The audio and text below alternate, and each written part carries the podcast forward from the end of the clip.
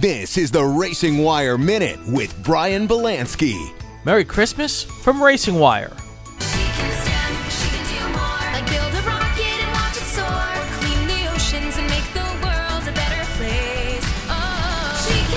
Learn more at She Can STEM. Twas the night before Christmas, and all through the garage, Santa was spreading good cheer and hopes for success for his favorite drivers next year. He's hoping for a first title for Denny Hamlin after all these years, maybe a race win for Jimmie Johnson. I hear he's doing the Indy 500 next year.